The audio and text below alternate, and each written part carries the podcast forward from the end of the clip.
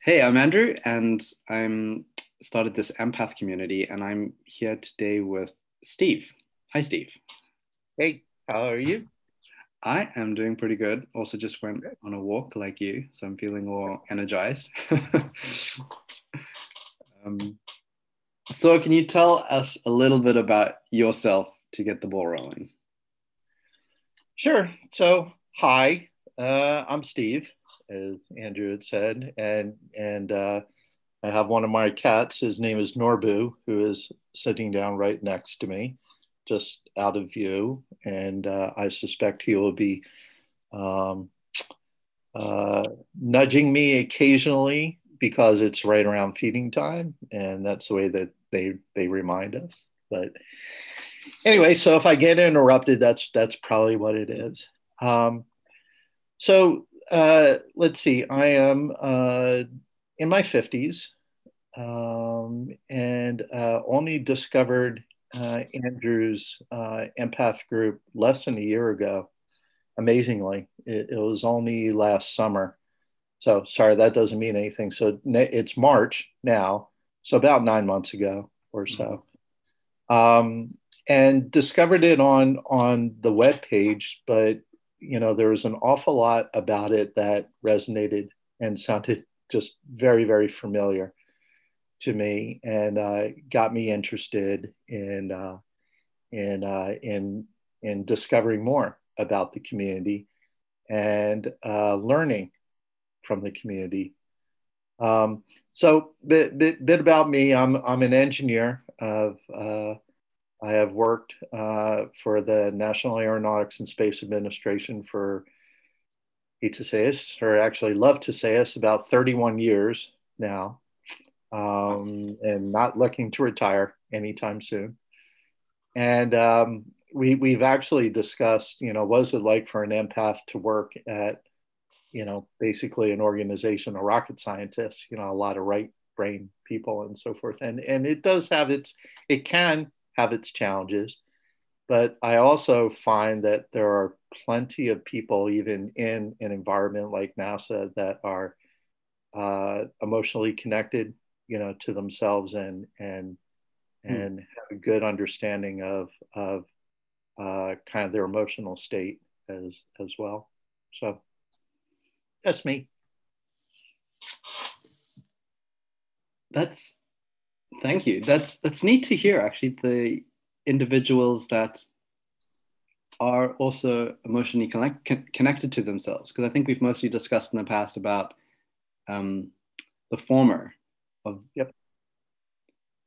What's what's it like to? Do you notice much of a difference? I guess between in terms of your work relationship between the two sort of sets of individuals so in in terms of our ability to do our technical jobs you know as engineers or as managers I, will have to think about that a bit. I, I, my, my first reaction is no there, there's not a lot of difference from that standpoint. It, it, it tends to be more on the interpersonal relationships that you build and who you build the interpersonal relationships with. So the, the way that I, I kind of look at it at NASA is you're you're you're working in a black and white world, you know. Mm-hmm. So you, you're in a room, and a hundred people in there are are you can visualize in black and white, but maybe two of them are in color. And those two people are the people that you know are um, rate a bit higher on the empathic scale. Mm-hmm. And that's a lot what, what that's a lot like what it feels like. And so you the, the, the folks like that tend to gravitate towards each other.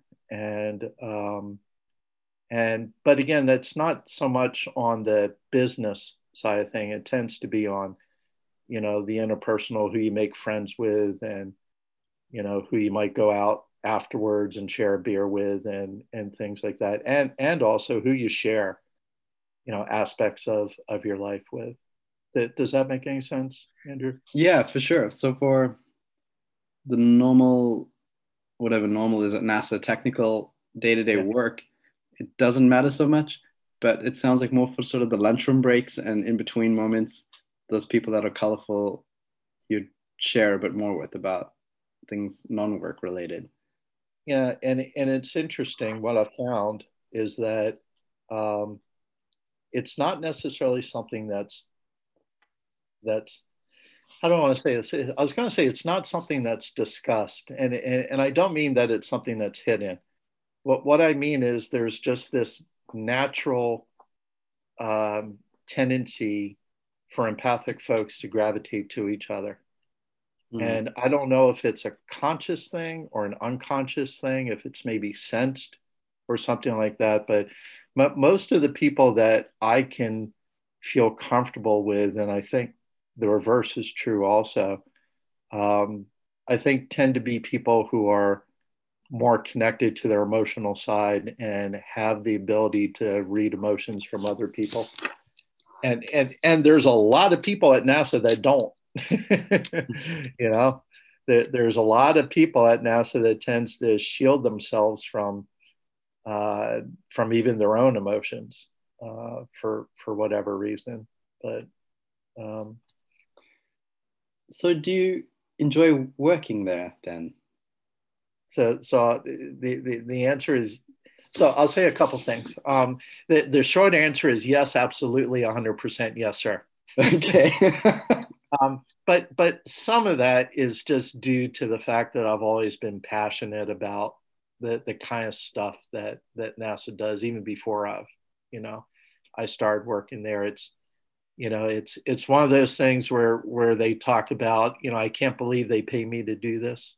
Uh, and you know we just so in february so a month ago we landed a, a one ton rover on the surface of mars through a, uh, a very high risk contracted process and mechanism of uh, of uh, you know it enters the martian atmosphere at seven times about 7000 miles an hour or so and in less than 10 minutes it comes to a stop it's slowed by parachutes first mm. uh, hmm. that deploy supersonically and then eventually when it gets to about 200 feet above the surface um, uh, there's uh, the top portion of the lander will fire eight rocket engines and lower on a cable the hundred the hundred the the one ton actual rover such that it sets down very, very gently onto the surface. So think about, you know, the size of a, of a Mini Cooper. And mm-hmm. it's hanging from this rocket about 100 feet in the air, being lowered on a cable. And then when it touches down, then the cable disconnects and the rocket portion flies away and, and eventually crashes. And that's that's what you know it's it's crazy to even conceive of something like that but that's the way that they found they would land a one ton rover on the surface of another planet. And so even the people who, who worked on it, it's like, oh my gosh, I can't believe that they pay me to, to do this stuff. You know, it's just so cool. Uh, I've, I've always felt about NASA that way. Ha- having said that, NASA also always rates really, really high uh, in kind of employee satisfaction compared with like other government agencies. Mm. So th- there's something also culturally about folks that work at NASA that seems to work really, really well, also. Wow. Yeah. It really just sounds like a little boy's dream. well, so and girls, and girls too. Cool. Yeah. I mean, and particularly, I feel like space exploration is becoming more widely shared and the net excitement about it is increasing which is it's just it's a whole lot of coolness and awesomeness which sort of just feels like younger languaging to explain a highly sophisticated technical job yeah it's it's uh it, it's always been satisfying in the and, and, of course this doesn't have anything to do with em- empaths but it's fun to talk about yeah uh, the, the early part of my career i spent 11 years working in mission control in, in houston working space shuttle flights and there is always just this. It, it's interesting. I was actually explaining this to somebody. I, I would come in to work a shift when a shuttle was on orbit, and it could be any time of the day at all you know, just just depending upon the, the the shift and when we launched and so on and so forth. So there there were times when I'd be coming in at like one or two in the morning for you know my nine hour shift, and I come in and and I park my car in the parking lot outside the control center, and you know it looks just like a parking lot. There's a bunch of cars there, and there's lines painted on the road. And there's you know street lights that are illuminating and sidewalks and Mm-hmm. There's nothing at all that that um, that you know indicates that anything is is interesting is happening there. Mm. But then I'd, I'd direct my gaze over to the control center, and the control center is basically a big box. It's uh, it's six stories tall with no windows. It looks like a big box. Okay.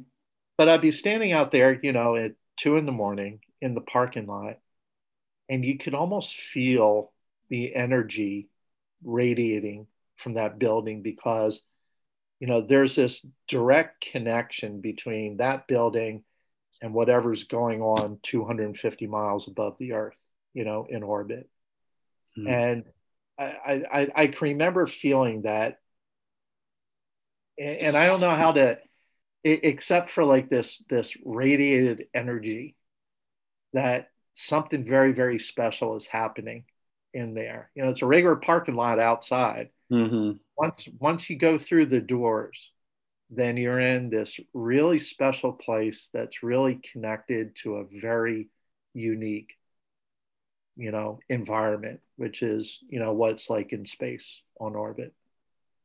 And um, and you know that's that's not something that that you know NASA could put in a recruiting brochure, you know. Mm. But but it it you could definitely feel that sort of that sort of you know uniqueness and coolness and and um, and uh, and and and and you know one one of the other really really great things also is that is that for a good bit of the time when Shuttle was in communication, they would be downlinking videos of the Earth from orbit. Wow, yeah. Um, and you know, I'd be sitting there on console, and yes, I'm supposed to be, you know, looking at the data, you know, monitoring my systems and so on and so forth. But every once in a while, I just look over at, at the TV. It sits on top of my console, and and just be carried away at the incredible beauty of the planet that we live on when you're looking at from you know 200 miles on mm-hmm. orbit and moving five miles a second and you can really get lost in that um, it's and so at, at the end of every shuttle flight when the shuttle would return and land on a runway and come to what we call wheel stop and so forth and you know you've been spending the last 5 10 15 days working this flight sometimes at crazy hours. It, there's always i always got this real sense of satisfaction and contribution you know mm. that i played a small role but you know i played at least even a small role. I played a role in in helping something like that succeed you know, in in a shuttle mission. So, and, and the guys that land spacecraft on on Mars, they, you know, they they they, it, I'm sure they just get thrilled by doing what they get to do, and uh, so, wow, it's just mind blowing in a peaceful way for me. Yeah, yeah, that that that should be. I, I'm gonna I'm gonna send that on to our our education and public outreach folks that you know they'll create a poster nasa mind blowing in a peaceful way. I like that. Okay. I think that's great. Yeah watch it watch it you know watch for it on a nasa poster near you. Okay. Do you when when you're watching those images of earth i've i've read bits and seen a few documentaries of astronauts and their and them describing their experience of looking at Earth and how they feel. Um, wondering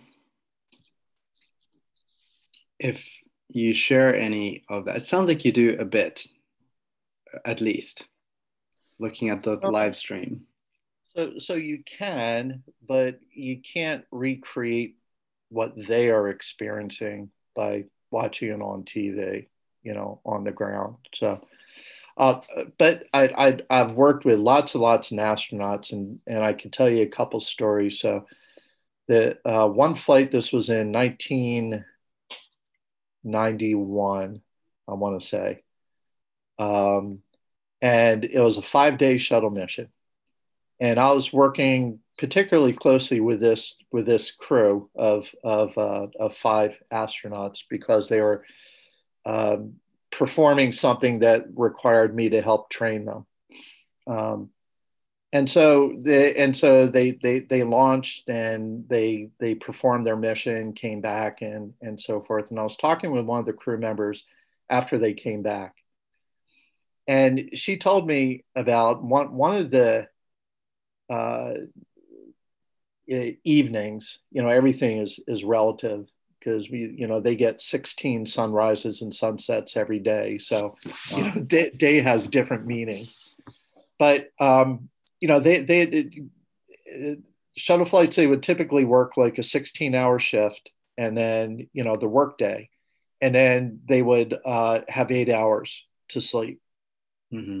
And uh, and typically at that during that sleep period the ground mission control would sign off with the crew say good night we'll talk to you you know in eight hours mm-hmm. and uh, and it would be quiet there there'd be no communication you know, because we want we want to give them a chance to sleep.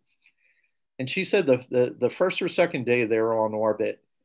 So they, there was everything was quiet. You know, they spent the whole day deploying satellites and doing experiments and being very, very busy. Now it's just the five of them on their own. And so they gathered up on the flight deck. So the shuttle has two levels to it. And the flight deck is like a cockpit uh, lots of switches and circuit breakers, but it's also where all the windows are 10 windows. And they gathered up on the flight deck and um, they just spent about the next hour. And she, she likened it to sitting around a campfire because they were just swapping stories, looking out into the universe. uh, and, and when you're on the night side, the shadow side of the earth, stars are just incredibly vibrant, you know, because you're above the atmosphere. And so they were contemplating all these philosophical questions and, you know, the size of the universe and all, all the types of stuff that you might do sitting around a campfire. Mm-hmm. But they were doing it orbiting the Earth. Good grief. And, and, and I always thought that was just so cool, you know, just just imagining that. But it it it it, it it's also kind of exactly what I would want to do if I was, you know, on orbit mm. in space, doing something exactly like that. Also, I always thought that was just very, very cool.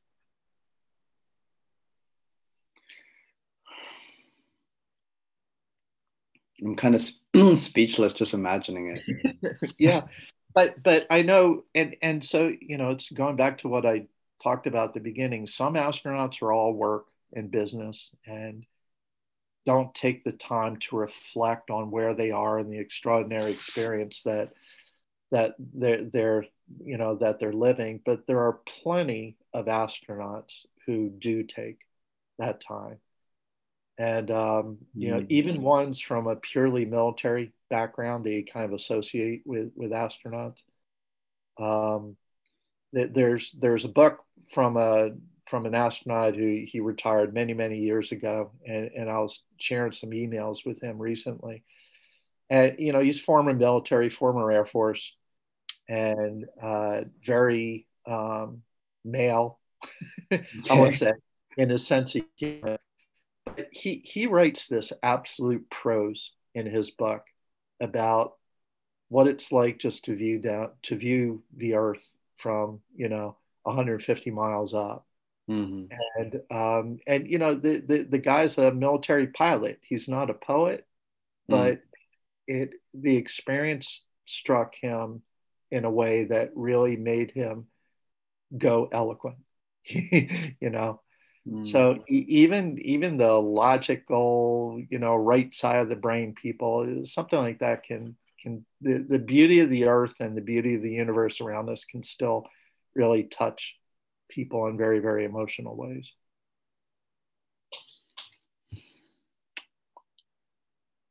That's hmm. It sort of sounds like some sort of deeper philosophical nature Yeah. or beauty sort of cracks through even the most more hardened types.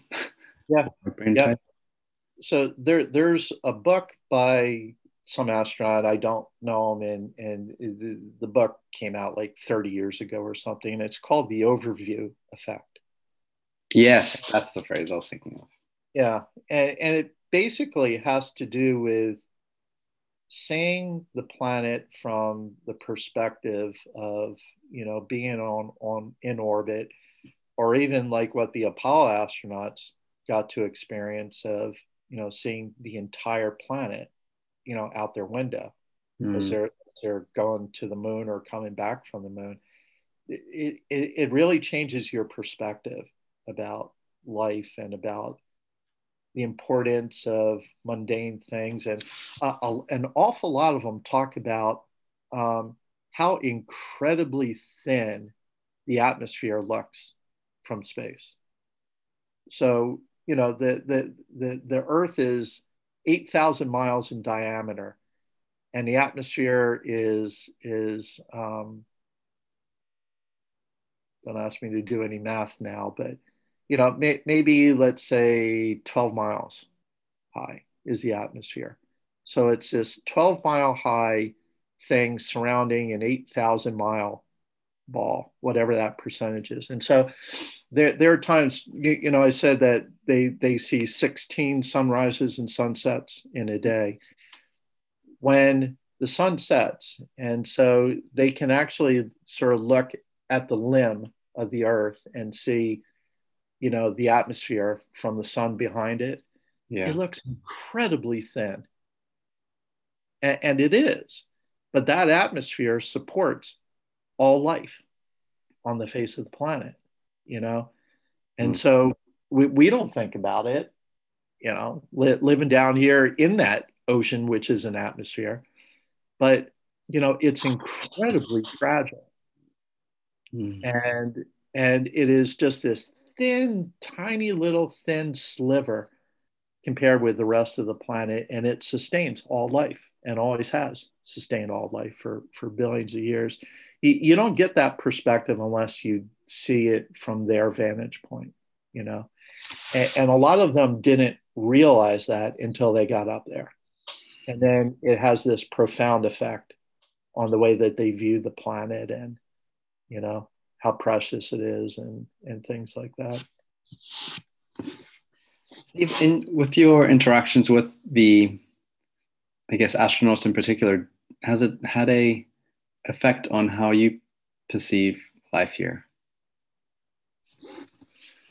well so um it, it's it's it's interesting you would think that all astronauts are the same they're not Mhm. uh, even in in that small group you still get a cross section of humanity and i don't mean race creed or you know anything like that.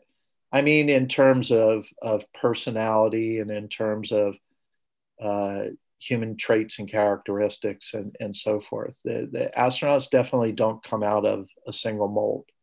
Mm. uh, you still get a cross section of humanity you know with that. So like i said some are some are just plain business and that's it. And others are much much more philosophical and have the ability to be philosophical. Um, and and you know so so i've it, you, you get a perspective on on humanity just just from that. Um, and it sort of teaches you not to not to make assumptions or to stereotype based on perceptions you know? Um, but um, it's you know, and and so there there will be a day not too long in the future. Like I said, when when I was working console and a shuttle would be on orbit and it would be you know beamed down just video from orbit there will be a day not too long in our lifetimes when there'll be something like that orbiting mars mm. and you know like so right now i could turn on right now i could stream nasa tv showing video downlink from the international space station right now um, you know, it's it's it's streamed on the on the NASA TV channel. Um, there there'll be a day, ten years, twenty years in the future, whatever, in which you turn on your TV and you flip to NASA, and you can watch, you know, the surface of Mars orbiting beneath you from mm. you know, spacecraft that's that's sending you know real time signals back to Earth. You know, and you can you can actually and, and and, and actually what will be even more cool, I think, is you put on your Oculus headset or whatever, and you do it yeah. in a virtual reality environment. Yeah, that, that, that will be neat, you know. And that's that's not science fiction, really. Actually, I was just thinking back in the day, having sort of screensavers on my computer of of space, and yeah. how this will be a live stream in the future. Yeah, yeah so cool. Huh. So tell me a bit about your, your empath journey.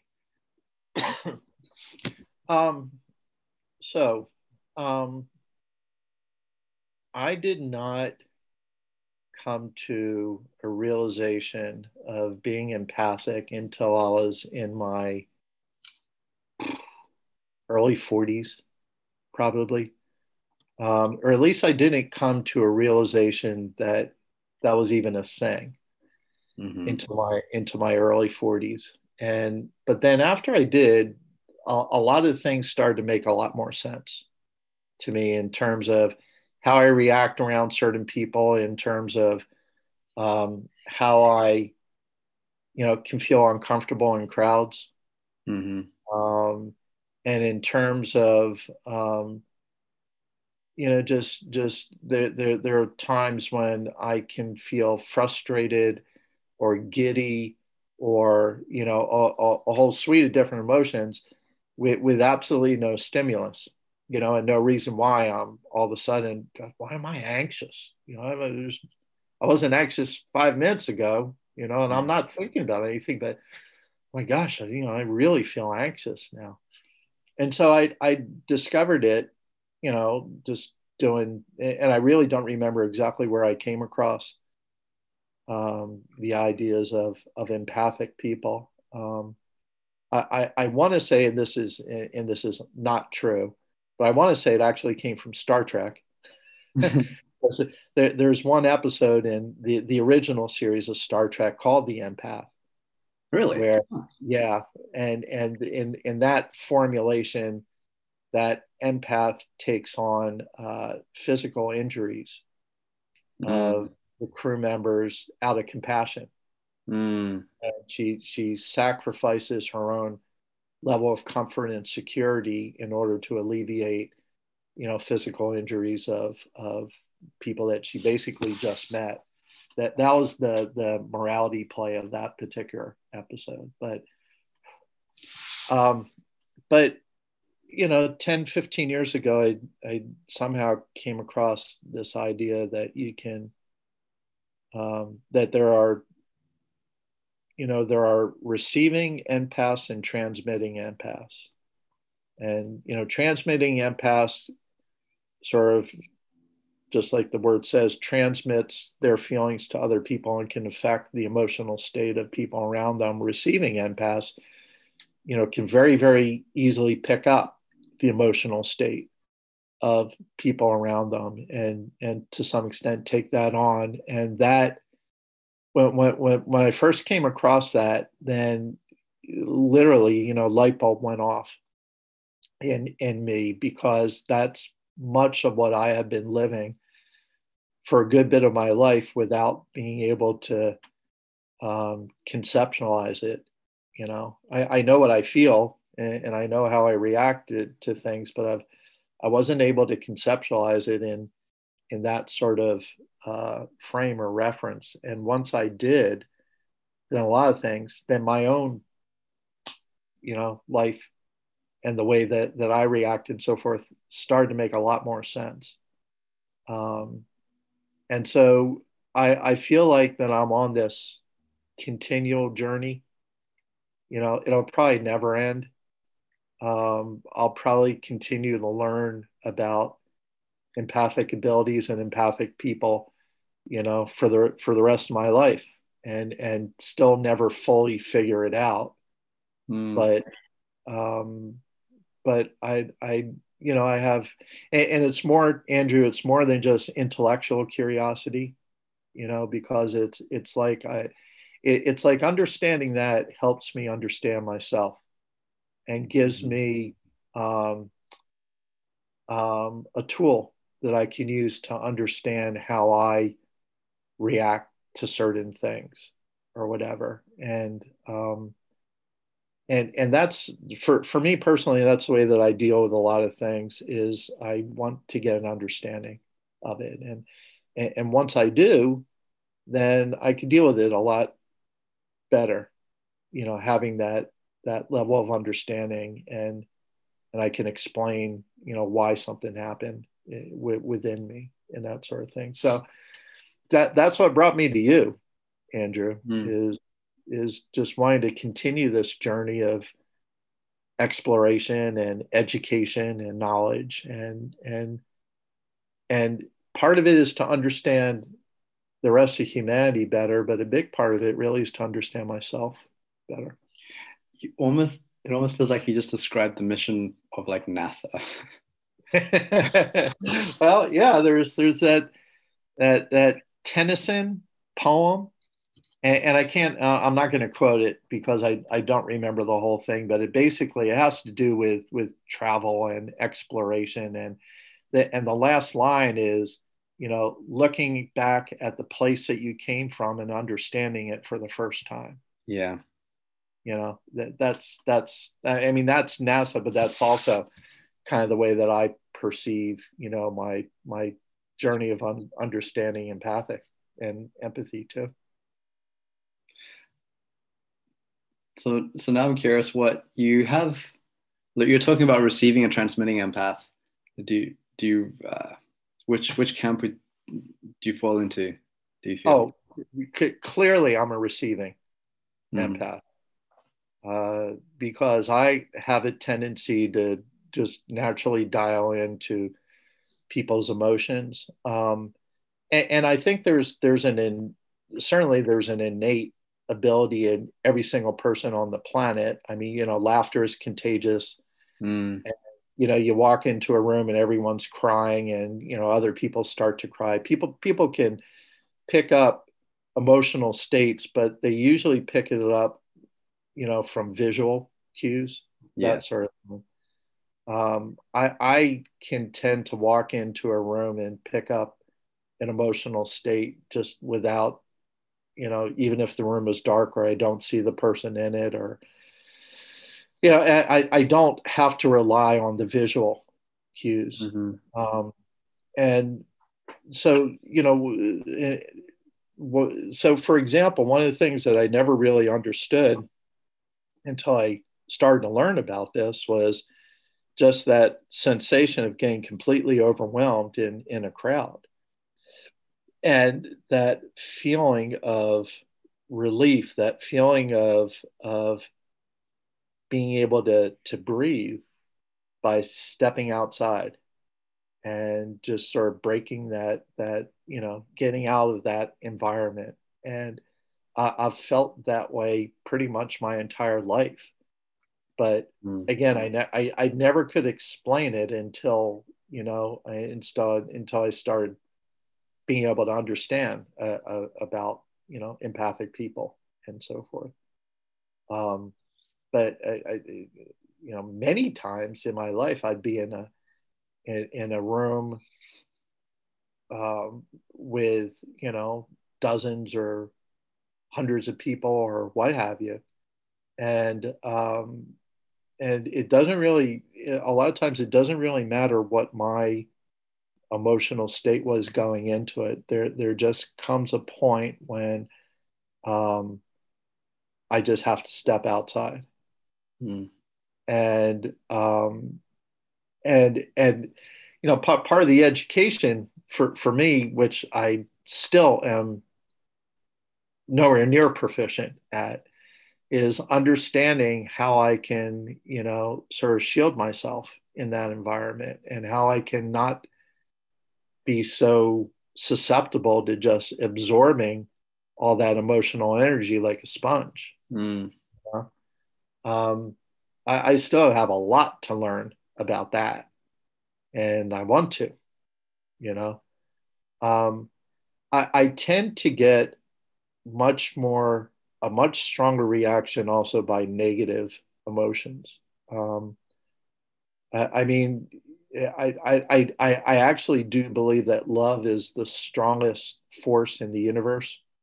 Mm-hmm. Uh, it, it's stronger than gravity. It's stronger than electromagnetism. mm. I, I do feel that that love is actually the, the a very very strong force. Ha- having said that, I find that I tend to um, internalize and uh, I intend to feel the negative emotions um, very, very strongly. Um, and so, negative, I mean, you know, anger, sure, but there's also, you know, frustration and um, and um, and dissatisfaction, sometimes even envy. I, I can for some reason pick up those emotions from other people. And um, and it has a very very visceral reaction in me because i don't enjoy negative emotions. Yeah. um, and, and, maybe that's why i feel it stronger you know i, I don't know. But um, you know my, my wife and i have been married for for 10 years and they've been wonderful years. And i'm still even after 10 years, learning to figure out what's her emotions and what are my emotions. Mm. Um, particularly when it comes to things like frustration or agitation or anxiety. Mm.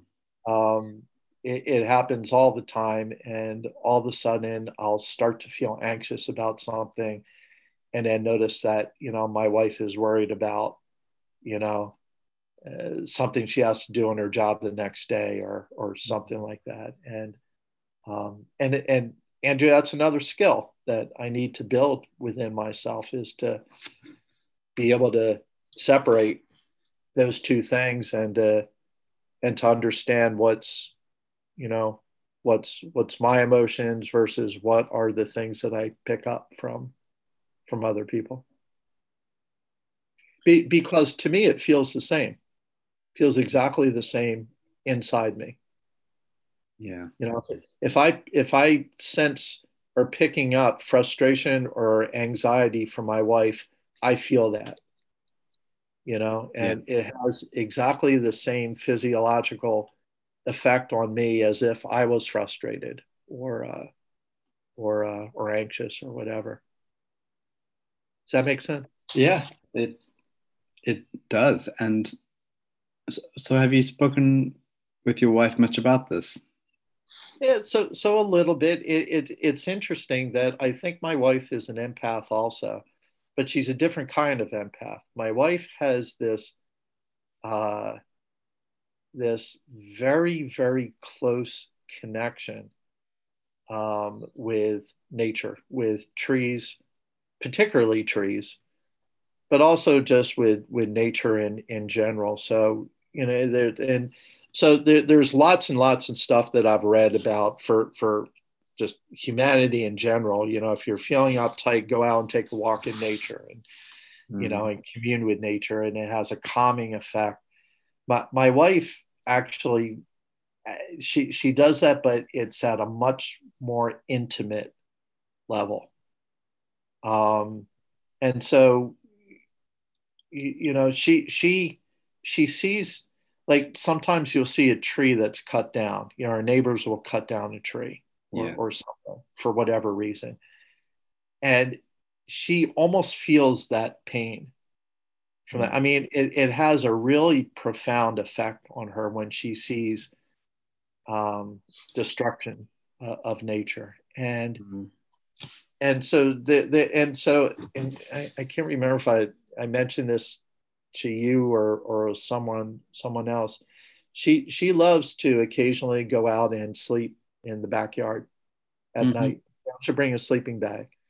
But in doing that, she has this physical connection with you know what whether it's nature or whether it's the energy you know of the planet or or what have you um, she she's very very intimate with that mm. and, and very empathic with that not so much with people you know she she she doesn't she doesn't pick up emotions of other people the, the, the way that I can, but she definitely picks up something from from nature. Mm. And it's very, very similar to em- empathic skills that you and I talk about. Yeah. Yeah. How, how have you gone so far with um, figuring out how to s- separate what is yours versus hers? Um, uh, so my initial reaction was not very well and, and, and maybe it's just because i want to get much much better at it I, I you know I, I think over 10 15 years of of working at that i've only got to the point of recognizing that what i'm feeling may not be my own mm-hmm. I mean, that's as far which is you know not very far down the path mm-hmm. of of you know and so that that's a, a cognitive realization you know a, a logical sort of realization but but in terms of really trying to separate it and or to compartmentalize it or even even better at least i think is better shielding it and and just preventing me from picking up or, or, or maybe the first thing is you recognize it and then you can employ whatever means or methods or process to try to you know shield yourself from it. I, I haven't gotten there yet. You know i'm still definitely working on trying to do that so so no insights or success yet around a type of shielding well so so there there's so no that, that, certainly not the way that I envision I would like to be. Mm-hmm. So I mean, but there, there's there's simple and obvious things like removing yourself from from the environment. Yeah, you know, and that does work. So you know, if if sometimes you know if if my my my wife or somebody else or whatever is is very agitated, very anxious, very frustrated, or whatever, I, I, do find that that that you know going out for a walk, getting some distance, removing myself from that um, does have a positive effect.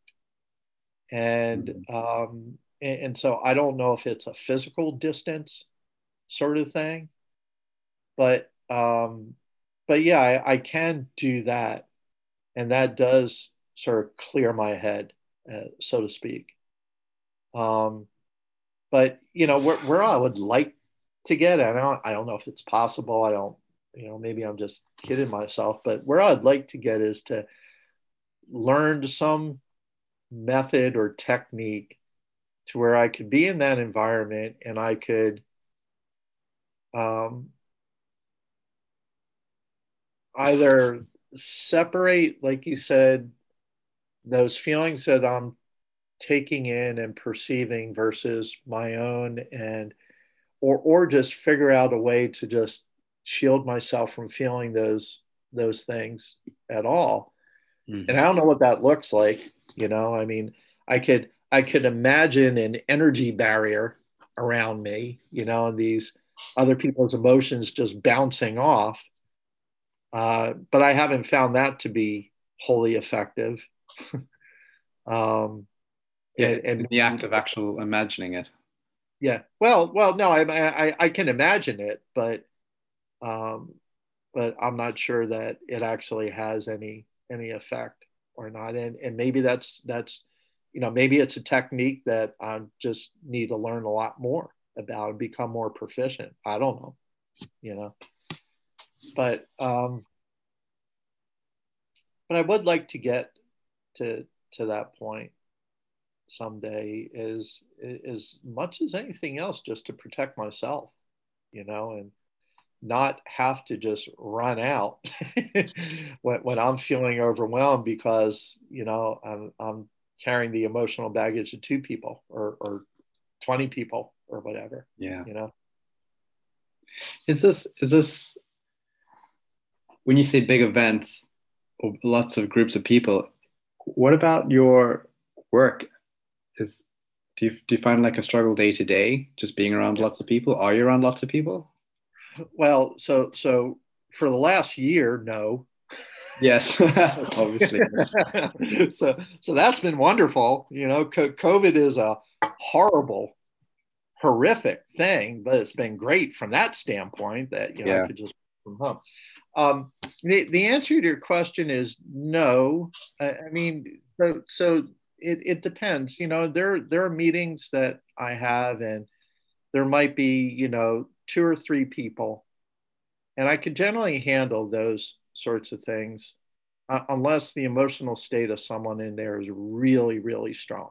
Mm-hmm. Um, but there are plenty of times when I'm in a room with 20, 30, 40 people, you know, in a conference room, and it's a closed environment, and um, and so I stay focused on the discussion and so on and so forth. But when, you know, after two or three hours, let's say we take a 10 minute break, and I get up and I leave the room and I go back to my office and I close the door. That, that there is such a feeling of relief mm.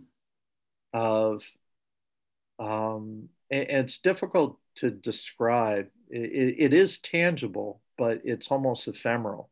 You know, it's it's it's um it's just you know it's like you, I walk into my office and I close the door and I sit down at my desk and I just let out this long breath. Mm. it, it's it's uh, I'll give you an analogy. So that and, and, and unfortunately I don't ride a motorcycle anymore. But when for about 15 years I rode a number of different motorcycles, and I, I would notice that when, and I wouldn't notice it until I come to a stop, at a street light or a stop sign or something like that. But every time I came to a stop, I always let out this breath. And I realized that because when I'm riding, my body is somewhat tense, you know, mm. be, because you have to stay reactive on a, on a motorcycle. You have to be able to, to react very, very quickly. And you know your both hands and both feet are in motion. Yeah. And you know it's sort of a choreography to ride a motorcycle.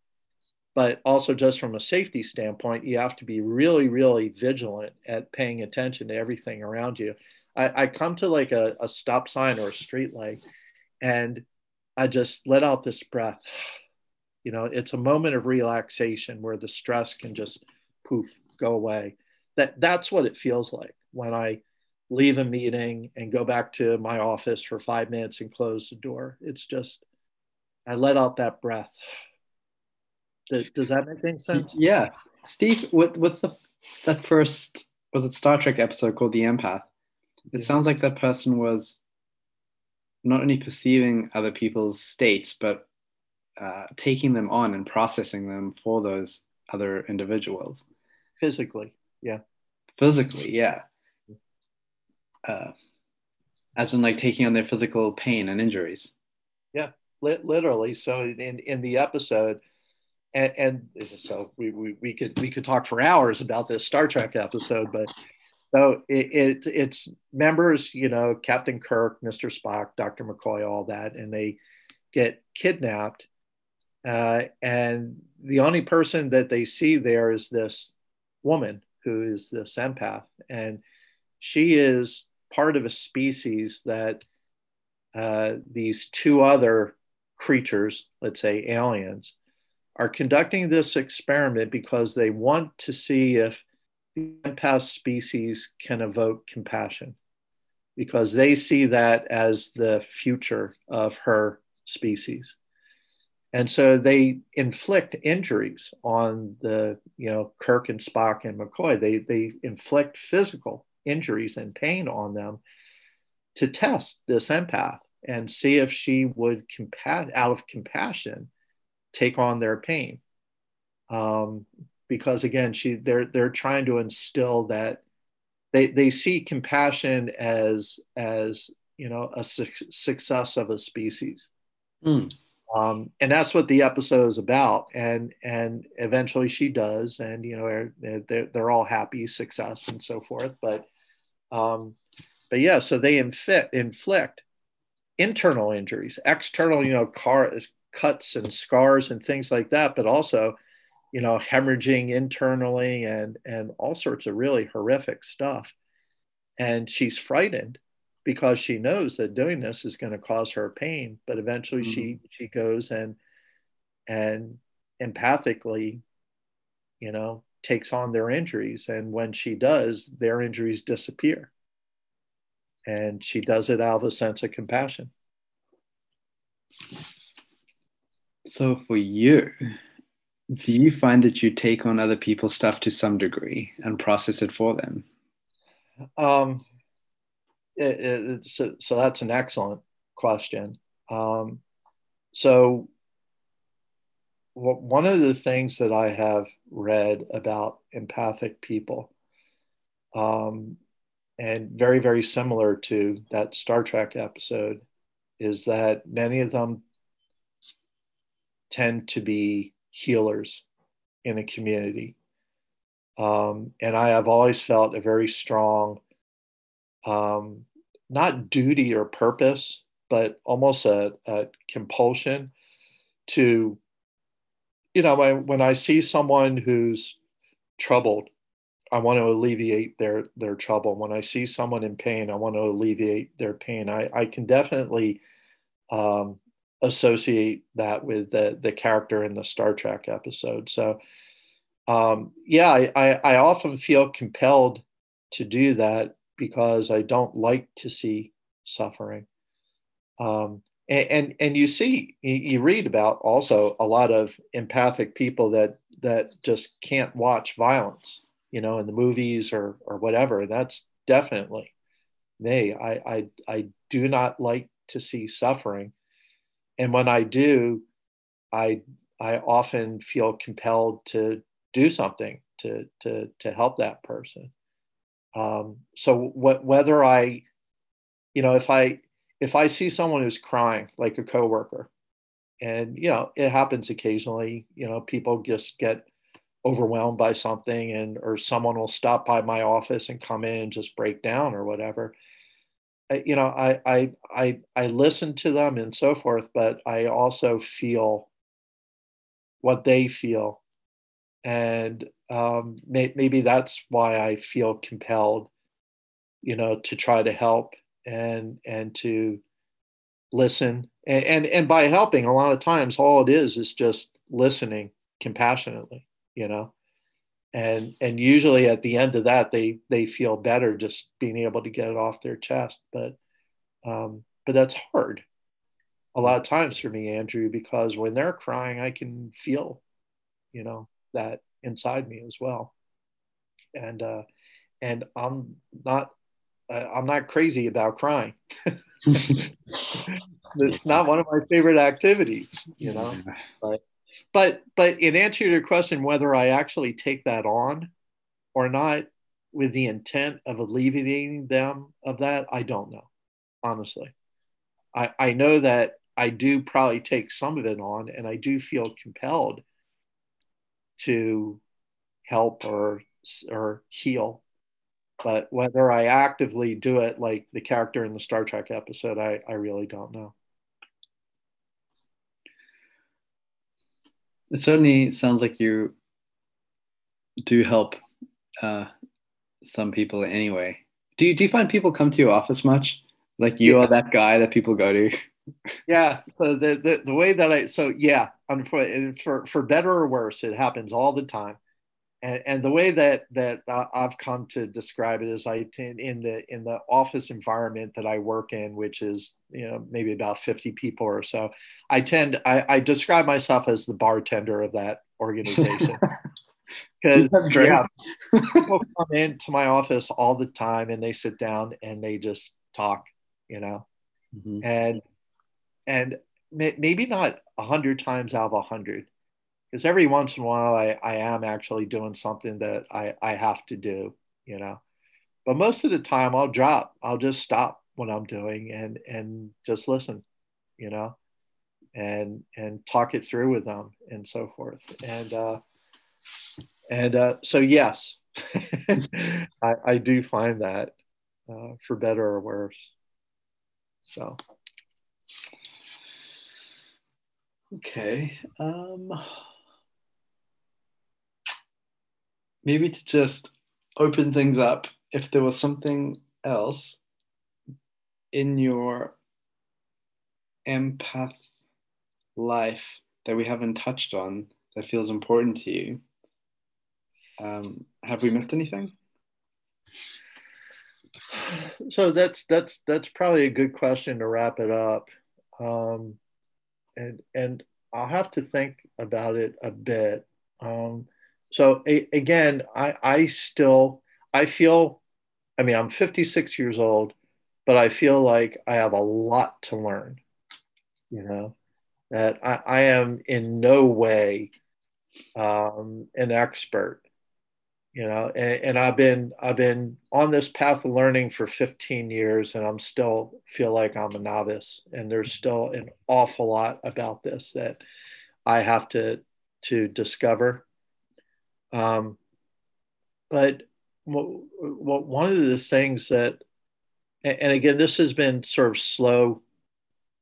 Oh, what's the, what's the there, there's a term for it not slow realization but um, um, anyway, um, is that before I, I, first got exposed to, you know, the, the whole idea, let's say 15 years ago, um, I don't think I understood myself very well as a person.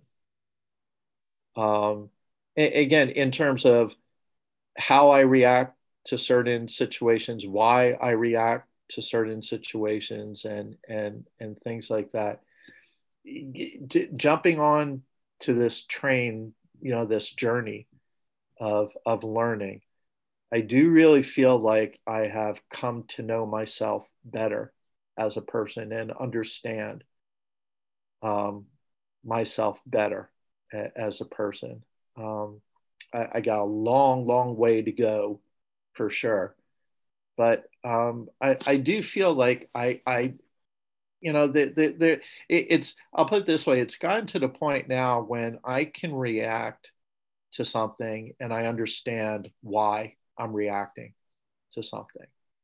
Um, and that didn't really happen until I started this, this journey of understanding. Um, so I, I, I guess in a nutshell, I feel like I have I have made progress in understanding myself as a person better and understanding, you know, my buttons, you know, in, in the context of pushing people's buttons. I understand my buttons a mm-hmm. lot better now. Mm-hmm. And um and I I can almost I'm gonna I'm gonna struggle explain this. It's almost like being able to see myself from outside, you know, from outside myself, and and and and see. And again, it all to me it all comes down to just having an understanding of of why I react to certain people or certain situations or or what have you um, in in the ways that that I do. Um, so for for for uh, this is this is a little bit different, but you know th- there's I can't remember who the psychologist was that came up with the term, but it's related to empaths, but is not the same as empaths. And they, they refer to it as highly sensitive people. Mm. And highly sensitive people, they're not talking about, you know, people with thin skins and, you know, get insulted easily. That's that's not what it, it, it is. But, you know, the, the, the empath and the ability to, to tap into other people's emotions is, is part of it. But things like loud noises, um, is one of the characteristics of highly sensitive people. And so, it, it, you know, I, I can, and my wife is the same way. You know, we both get, um, we're, we're both very, very sensitive to, to really loud noises, you know, like lawnmowers and car horns and, and stuff like that. Um, and before that, uh, all I knew be, before I like came across that, that whether it's empaths or a highly sensitive person or, or whatever before that uh, all i knew is that it, it just affected me you know? If i if if something like that i just want to you know there's a fight or flight sort of reaction and you know it, it it has a physical effect of me and so forth.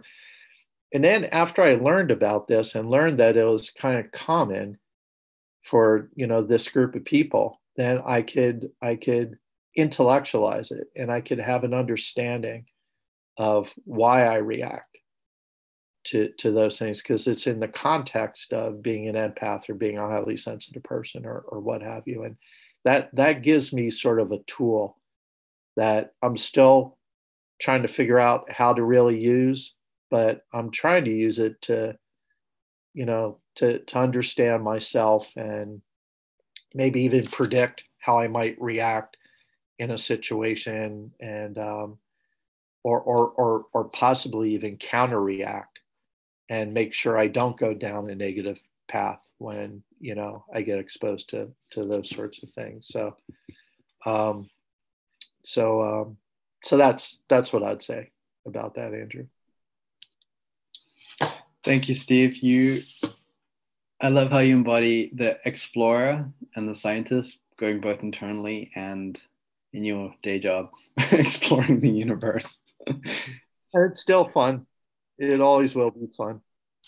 Great. All right. Well, thank you very much. It's been a pleasure to hang out and chat about two just awesome topics. Okay. Well, thanks for asking. I appreciate it. Okay. Bye.